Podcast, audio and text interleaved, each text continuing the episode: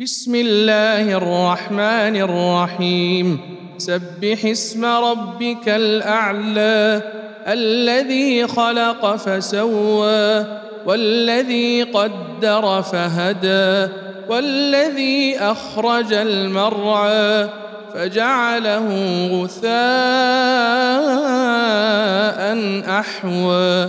سنقرئك فلا تنسى إلا ما شاء الله إنه يعلم الجهر وما يخفى ونيسرك لليسر فذكر إن نفعت الذكر سيذكر من يخشى ويتجنبها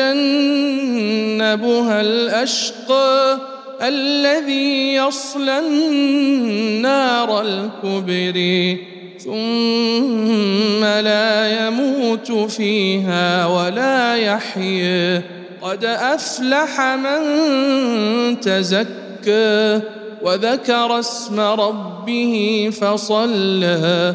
بل يؤثرون الحياة الدنيا والآخرة خير وأبقى إن